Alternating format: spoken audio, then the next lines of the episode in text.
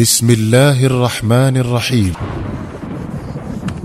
عثمان بن مضعون رضي الله عنه. كانت العرب في الجاهلية.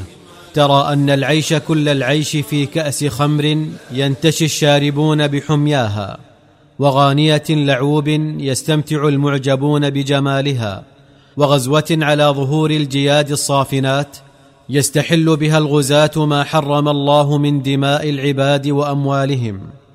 لكن عثمان بن مضعون أحد حكماء العرب في الجاهلية كان يرى أن للحياة غايات أسمى من ذلك واهدافا أجل. من أجل ذلك حرم الخمرة على نفسه فما عرف لها طعما. ولما سئل عن ذلك قال تبا لكم أأشرب شيئا يذهب عقلي؟ ويضحك مني من هو دوني ويجعلني أنكح كريمتي لمن لا أريد. والله لا أذوقها ما امتدت بي الحياة. ولما أشرقت جزيرة العرب بنور الإسلام وبعث الله نبيه صلى الله عليه وسلم بدين الهدى والحق. كان عثمان بن مضعون من المبادرين إلى الدخول في دين الله عز وجل إذ لم يسبقه إلى هذا الخير. غير اثني عشر رجلا. ولإسلام عثمان بن مضعون قصة رواها عبد الله بن عباس رضي الله عنهما. قال بينما كان الرسول صلوات الله وسلامه عليه جالسا بفناء بيته في مكة إذ مر به عثمان بن مضعون غير آبه له أو ملتفت إليه. فقال له النبي عليه الصلاة والسلام ألا تجلس إلي يا أبا السائب؟ نتحدث ساعة. قال بلى. ثم جلس أمامه. وبينما هو يحدث النبي صلوات الله وسلامه عليه رآه وقد شخص ببصره إلى السماء وثبت نظره فيها قليلا من الوقت. ثم جعل يهبط ببصره إلى الأرض شيئا فشيئا حتى استقر فيها. ثم أخذ يتحرف عن جليسه عثمان بن مضعون. حتى بلغ المكان الذي وضع بصره فيه ثم جعل يحرك رأسه كأنه يستفهم عن شيء يقال له. كل ذلك جعل عثمان بن مضعون ينظر إلى النبي عليه الصلاة والسلام دهشا مما رأى مستغربا ما وقع. فلما بدا الرسول صلوات الله وسلامه عليه وكأنه وعى جميع ما قيل له أخذ يرفع بصره نحو السماء شيئا فشيئا. كأنما يتتبع أحدا ثم علق بصره بذلك الذي توارى في السماء كأنه يتملى منه ويودعه. ثم عدل إلى عثمان بن مضعون ببصره وجسده كما كان أول الأمر. عند ذلك حدق عثمان بن مضعون ببصره في وجه الرسول صلوات الله وسلامه عليه طويلا وقال يا محمد لقد جالستك قبل ذلك كثيرا فما رأيتك تفعل فعلك اليوم؟ فقال النبي صلى الله عليه وسلم وهل تنبهت إلى ذلك يا عثمان؟ قال نعم لقد تنبهت إليه. فقال النبي عليه الصلاة والسلام أتاني رسول الله جبريل انفا وأنا جالس؟ فقال عثمان تقول رسول الله فقال النبي صلى الله عليه وسلم نعم. قال وما الذي قاله لك؟ قال لقد قال لي إن الله يأمر بالعدل والإحسان وإيتاء ذي القربى وينهى عن الفحشاء والمنكر والبغي يعظكم لعلكم تذكرون. قال عثمان يأمر بالعدل والإحسان وإيتاء ذي القربى وينهى عن الفحشاء والمنكر والبغي نعم ما جاءك به فلقد أمر بلباب الخير ونهى عن جذور الشر كلها.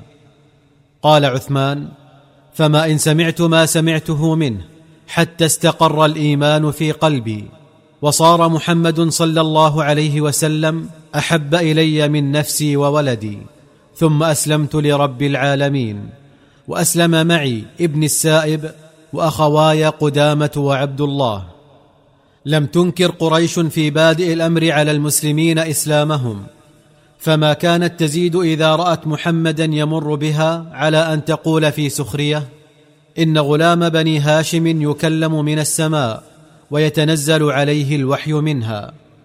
فلما عاب النبي عليه الصلاة والسلام آلهتهم التي كانوا يعبدونها من دون الله وذكر هلاك آبائهم الذين ماتوا كفارا غضبوا لذلك أشد الغضب وأوقدوا على الرسول صلى الله عليه وسلم وأصحابه نيران العداوة والبغضاء.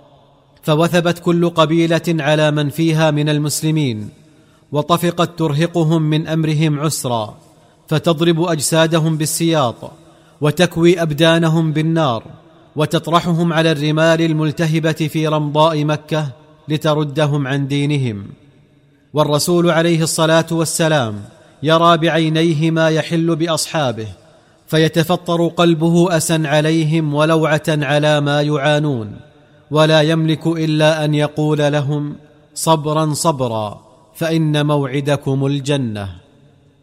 عند ذلك أذن الرسول صلوات الله وسلامه عليه لأصحابه بالهجرة إلى الحبشة فارتحلت إليها طائفة من المؤمنين مخلفين وراءهم الأهل والوطن مودعين العشيرة والسكن فارين بدينهم إلى الله. وكان في طليعة المهاجرين عثمان بن مضعون وابنه وأخواه. لم يمض على هجرة المسلمين إلى الحبشة طويل وقت حتى جاءتهم الأخبار كاذبة أن جل قريش قد دخلوا في دين الله وآمنوا بما أنزل على محمد رسول الله صلى الله عليه وسلم. فعاد كثير منهم إلى مكة وهم لا يعلمون ما يخبئه لهم القدر من ابتلاء.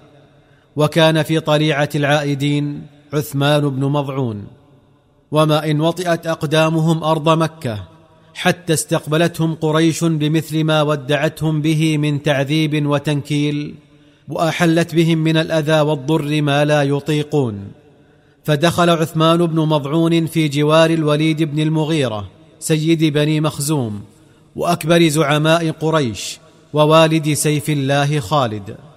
فقد كانت تربطه به بعض الأواصر العريقة القديمة.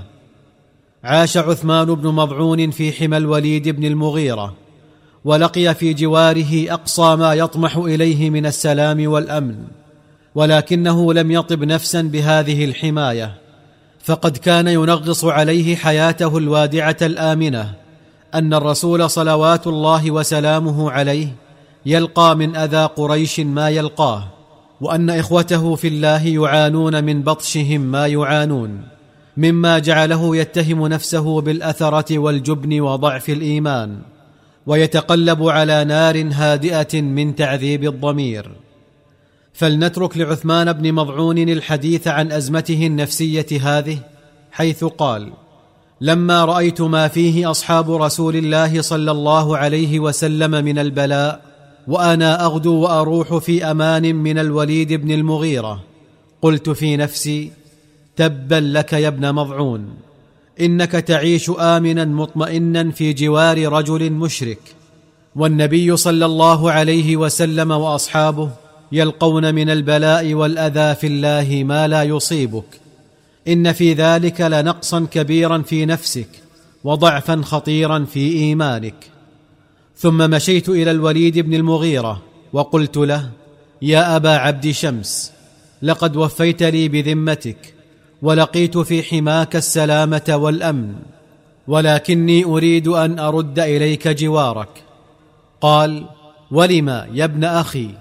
لعله آذاك أحد من قومي.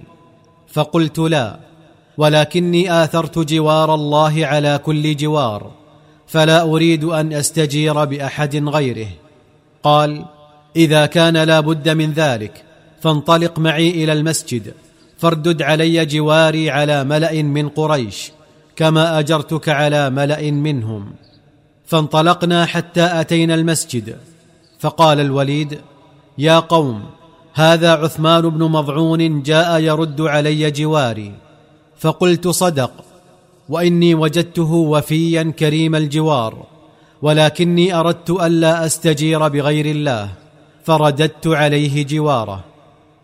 قال عثمان بن مضعون ثم انصرفت فمررت بمجلس لقريش توسطه لبيد الشاعر وجعل ينشد القوم شيئا من شعره والناس يسمعون. فقال لبيد ألا كل شيء ما خلا الله باطل؟ فقلت صدقت. فأتبع يقول وكل نعيم لا محالة زائل. فقلت كذبت إن نعيم الجنة لا يزول. فاستشاط لبيد غيظا من كلمتي هذه وقال يا معشر قريش والله ما كان يؤذى جليسكم فمتى حدث فيكم هذا؟ فقال رجل من القوم إن هذا رجل سفيه من جماعة سفهاء. قد نبذوا آلهتنا وفارقوا ديننا فلا يغيظنك قوله. فأقبلت على الرجل الذي قال فينا وفي ديننا ما قال وتلاحيت معه. فلطمني لطمة أسالت عيني فما عدت أبصر بها. وكان الوليد بن المغيرة قريبا مني فالتفت إلي وقال إن عينك يا ابن أخي كانت والله غنية عما أصابها. فقلت بل والله إن عيني الصحيحة لفقيرة إلى مثل ما أصاب أختها في الله. فقال هلم يا ابن أخي فعد إلى جواري إن شئت. فقلت إني لا أعدل بجوار الله تعالى جوارا. ومنذ ذلك اليوم طفق أذى المشركين يشتد على عثمان بن مضعون ويقسو وأصبح هو وذووه هدفا لنكاية قريش وبطشهم. مما حمله على أن يكون في طليعة المهاجرين إلى المدينة. وهناك وهناك شهد مع الرسول صلوات الله وسلامه عليه هو وابنه وأخوه بدرا. فأبلوا في ساحتها أصدق البلاء وأكرمه وأدوا حق الله ورسوله صلى الله عليه وسلم عليهم وخرجوا منها مع المسلمين منتصرين فائزين. وما هو إلا قليل. حتى مرض عثمان بن مضعون مرض الموت وفارق الحياة. فلما طار خبر وفاته إلى الرسول صلوات الله وسلامه عليه مضى إليه وملء جوانحه الحزن ورفع الملاءة عن جبينه الطاهر الأغر فقبله ثم أكب عليه مرة أخرى فقبله الثانية ثم أكب عليه الثالثة فقبله أيضا.